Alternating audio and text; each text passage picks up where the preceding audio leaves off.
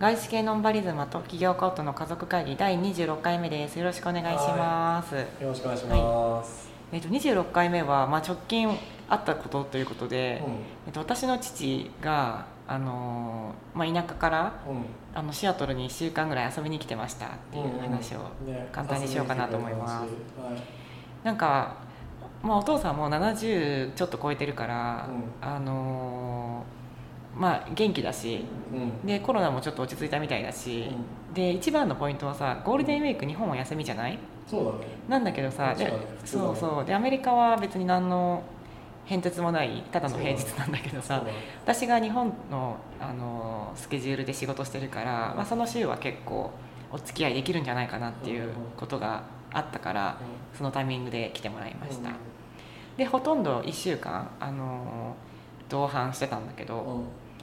なんかたまたまさその直前ぐらいから天気がめちゃめちゃ良くなってきて本当にそう。うん、であったかくなってそれまでダウン着てたじゃんいやもう一気に変わったよね。びっくりした よねある時からさ変わった。そ面白いこの国のう季節そうそうそうお父さん来たのが4月28の金曜日とかなんだけど本当に前々日ぐらいにさうん、うん、っ「おや?」ってていういうてかはなんか春飛ばしたくらいの飛ばしたねうんうんうちなのにさ親しみがあったさ梅雨がないし、ね、うん梅雨なかったね今のところうん感じないめちねゃくちゃいい季節になったね。そうそうまあそれでえっとまあ1週間だから土日挟んでだから意外と一瞬だったんだけど、そうだね。うん、まあいろんなところに行きましたうん私もそんなにまだ観光らしき観光、あのしてないところもあるから、うんまあ、シアトル何回かうん家の近所に泊まってもらってたんだけど、うち3日ぐらいはまあシアトルに移動してシアトル観光とかしてたかな、うんうんだってパイクマーケット2回行ったもんまあ、シアトルといえば、そ観光う地でそあうるそうそうそうで1回目は、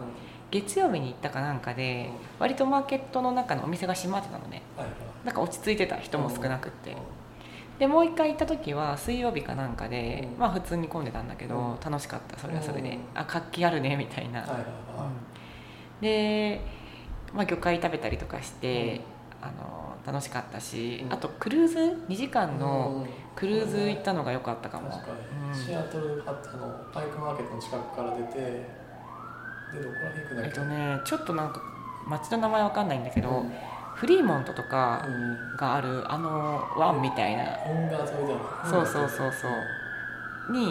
不時着するっていうはいかはいはいあのワンウェイなんだよねはいはいあのラウあのラウンドトリップじゃなくてあなるほどなるほで2時間あっという間でしたどもうシアトルの街並みを全部うん見うえんるみたいうな、んで2時間のさその乗ってる間ずーっとさ右から左からさうん全部説明してくれる人がいうんはていはいはい見えるものとかいはい歴史とかまあ遠くの方にあるマウントレーニアの話とかえでとにかくその話がーねうんまあ半分分かんなかったんだけうんど面白かった部分的にでいもいねそれは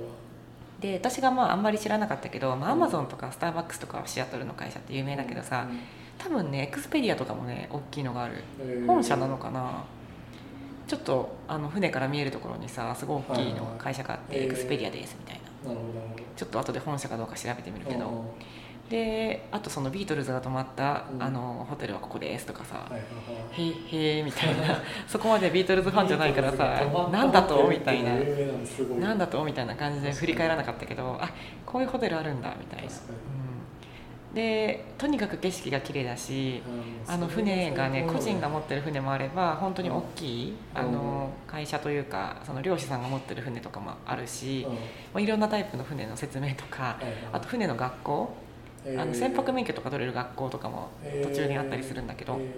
でプライプライベートなその船のうん自分の自家用自家用の船の船舶免許も取れるし、もうちょっと大きい船の船舶免許も取れるしとかってそこでは3つのコースがありますとか言ってたりとかしたんだけどでだから自分だと絶対にさわからないであろうさアクセスしでアクセスしない情報をさとにかくもう船がの乗ってる間ずっと教えてくれて、でバラードのところにある水門あの淡水と海水がさ混じり合うところが多分あるんだけどそこが高低差が多分あるの何十メートルかでそこを水門開いてなんなんかあの可動式のそうそうそうそうでそれもさすごい先頭で見えたりとかしてそれすごい良かったいいよねなんかあの以前こう歩いてその門のとこは見に行ったうんうんうんけどそれだけでもすごいなんかそなんか壮大というかうそうそうそうそう乗ってみ乗ってみてみたいうん確かに、 2時間あっという間だったうん面白そうそうでしこれそれもなんかレジデンスだとちょっと割引になってたうんいくらか忘れちゃったけど、まあ、数ドルとかかもしれないんだけどねいや天気良くなったからちょっと家族でも一回行ってみたいな、うんそれ、むしろなんか熱中症注意みたいな感じかも、うん、あそうだのね二時帽間子はって結構長いもんねうん、もちろん室内船内あるんだけど、まあ、部分部分でさ外出てみたいじゃんうんちょこちょこと、だからそれはすごい、まあ、2時間長いなとか思ったんだけうんど、うんまあ行ってみてよかったかなと思ってる、うであとは、まあ、近所のスーパーとかよく行くアジアンマスーパーマーケットとかあと各子供の学校とか、んまあ、連れてったりとかしてたんだけどあと図書館とか家の近所の、まあ、その辺も一応楽しんでもらい、お父さんの反応的にさ UW のさ校舎とかさ図書館うん、はすごいなんかあの反応が良かった気がする個人的にはあそうなんだもうなんかすごいいや歴史があるみたいなあーまあそれは言ってたたね、うん言ってたから、うんなんかあそこら辺もいや写真で言うの図書館見せてもらったうんけど、うんうん綺麗だなとうん、滞在時間一瞬だったけどねあその割にはかまあでも別にそれ以上のものはな い、まあまあまあまあよ読んでみようかこの本をみたいにはならないから、 そううんだねまあ、でも誰でもアクセスできてそのあのー図書館有名な図書館とかも、あ素晴らしかったであとはあのちょっと初めて行ったけどスノコルミの滝、うん、うん、いやその好み一緒に貸してもらったけどね、家から多分40分ぐらいだと思うんだけどとりあえずその時はツアーに申し込んでたから、あのベルビューのそのホテルに集合して日本人の方がガイドしてくれるツアーに乗って行ったかなでそのスノコルミの滝見てあのサンミシェルのワイナリーでうんうんうんテイスティングして、まあ、ちょっとお買い物とかして帰るっていううん、うん、感そじのコルミの時さ水量すごかったすごかったあれはラッキーだと思うん、いやなんかちょうど言ってたの雪解けの水が相当出てるっていう話は言ってて、うんうんうんうんいや本季当に節ね的にね感動した、うねあれも水量さ写真で他の人の写真見るとさ全然ちょろちょろちょろとかしか出てない時もあったりするしあとあんまりたくさん雨が降った後だとさ、うん結構お水のが濁ってたりとかして、うん水量はあはいるんだけど泥水みたいなはいはいこともあるっぽかったんだけど確か私たちがいた時は水もすごいなんか綺麗でにねなんかしか量もすごかった雨やや雨降ってるくらいまでうんうんうんうん霧がかっててまた、うんそれも幻想的だっねあと水力発電やってるっていうさた、うん、なんか100年ぐらい前から100年は言い過ぎか結構前から水力発電やってるって話をしててうんその仕組みもなんか面白かったよねねいやでもそれを発明したのは当時26そう歳の23歳とかじゃなかったっけ、若すぎてびっくりうん、したねすごかったよねあの一大プロジェクト、ねそうだよねうん、うんで、まあ、そのスノコルミの滝のところにさあのーなんて言うんだっけロッジみたいなのがあってうんうんあのロッジが私はすごい、うんうんまあ、高級までいかないけどそれなりの,、それなりのホテルですよね、あのこう見た感じそんなにさあのーファンシーじゃないっていうかさちょっと古い雰囲気なんだけど、う古いわけじゃなかっただすごいあのー素敵なホテルらしいんだよねまあ、でも景色最高いじゃやん最高だし多分中がすごい綺麗になってるのかなと思ったのがさ、うんあのスノコルミの滝の隣にさうんなんかちょっとお土産とか買えるさあーショップがあったじゃないショップ綺麗だあったねそこのなんおかしゃれだったうんあそこのセレクションがめちゃくちゃおしゃだったし確かに確かにこれは期待できるなって思っ確たかにいやでもなんかいや夏の時期とかもさ、うん多分ハイキングとかで人がたくさん来るだろうし、うんうんあとなんかレなんだ SL みたいなやつうんまあ SL とかそのトレインミュージアムうんがあったかななんか夏の時期はそれが動くって言ってたようんうんうん観光用に一駅とか二駅だみたいけな感じで、うんまあなんか古き良きそうそうそうそうそうまあそのレトロシティとしてさそうだあねえて残してるみたいなこと言ってたよね、スノコルミのあたりはいやだからそれもまあちょっとまあちょっと自分で勝手に行くにはちょっと面倒くさいなとか思ったんだけど、まあそのつつ,、うん、ついてたからよかったかもうでお父さん案の定さ、うんそのサンミシェルでさんうん飲んだワインの中でさなんかちょっと私個人的にはさこれは買わないなって思ったさめっちゃ甘いワインをさ4あ本あ白ワイン買ってたねそう確かに4本買って帰ってたなんかサンミシェルってうちらにとってさめっちゃ馴染みあるじゃん、うんなんかポピュラーなこワイっンちで来てからしたけどもちろん、うんこっち来てからなんか普通スーパーとかでもさリーズナブルに売うってるよ、んえ10ドルぐらいの時あるよねセールしてたかいやもらうそのくらい全然売ってる気がする、うん常時1 2三ドル売ってる気がするけどそもそもうんまあものによるけどやつとかまあでも、うんとにかくなんかそのワシントンの中でも一番こう大きなワイナリーみたいうんな、うんうん古いしあのそうカイゾみたいな感じだよねそこが始めでたもさなんか50年って言ったからさワイナリーとしては結構浅いよね多分あ世界的には浅いけどただなんかワシントン州でワインをさ本格的に作り始めた第1号か第2号か、うんそのぐらいではあるからこの辺のワイナリーの中ではそうねうんあれはなんあかねの筆頭だと思う歴史があっていやでもなんかすごいお庭がさうんうんあって、うんでなんかその中の食事するスペースとかもあるし、うんうんすごい綺麗なワイナリーだったそううだねもう完全に観光で超おすすめだけど観光観光に適した観光適した、うん本当に、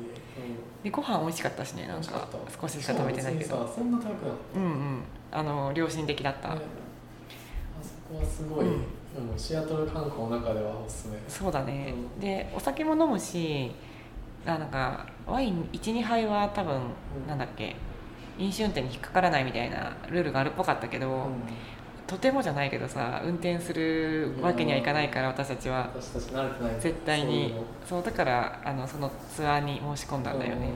やそうそうそうう、んいやでも本当にツアーの人もなんか気さくな人でうんうんうん家まで来ない家の近くまで最後下ろしてくれたしそうそうねそういやとっても良かったです、うんとっても良かったですなんでまあ私も一緒に観光できたしうんこれでかなりこなれてきたからいや私これでものさもう鉄板ができたっていうか鉄さ板あでるき種たさこれ以上なくないう正直んまあ季節によるけどなんか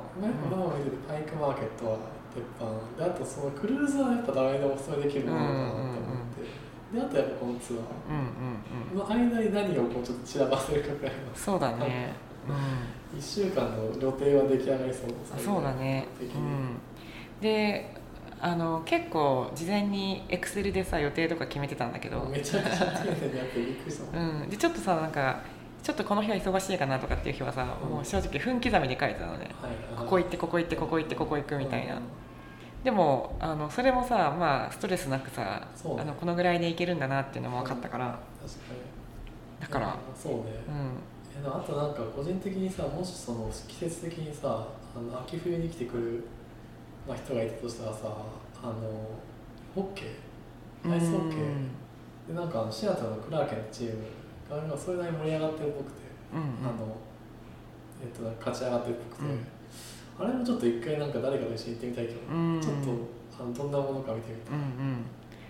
まああとはレベンワースとかもさたい楽しいからさ、まあ楽しいよねもうちょっと時間があったら泊まりとかで行け確か行にってもいいのかなと思ったりするけどね冬だったら正直やることないから さレベンワース行くよ一泊だったねら絶対一泊絶対十分とか、うんまあ楽しめるよね、まあ子供はさうん雪があれば永遠に楽しめるけどさおうん大人はさもまあでも綺麗ですねう綺麗綺麗綺麗うんでも1泊か2泊でも十分う一ん泊で十分楽しめると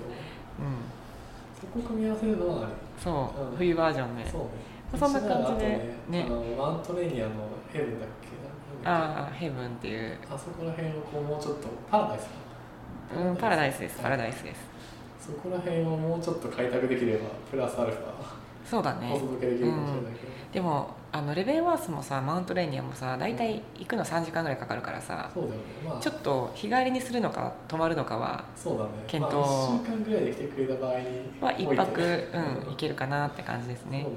だなのでまあゴールデンウィーク日本の私の過ごし方的にはすごい楽しく過ごせました、ねいやゴールデンウィーク日本から人来てくれるの一番いいわうんうんうんうんうんまあパパも一日休んで付き合ってくれたしいねやそれはすごい楽しかったです、うんうんまあちょっとした報告でございます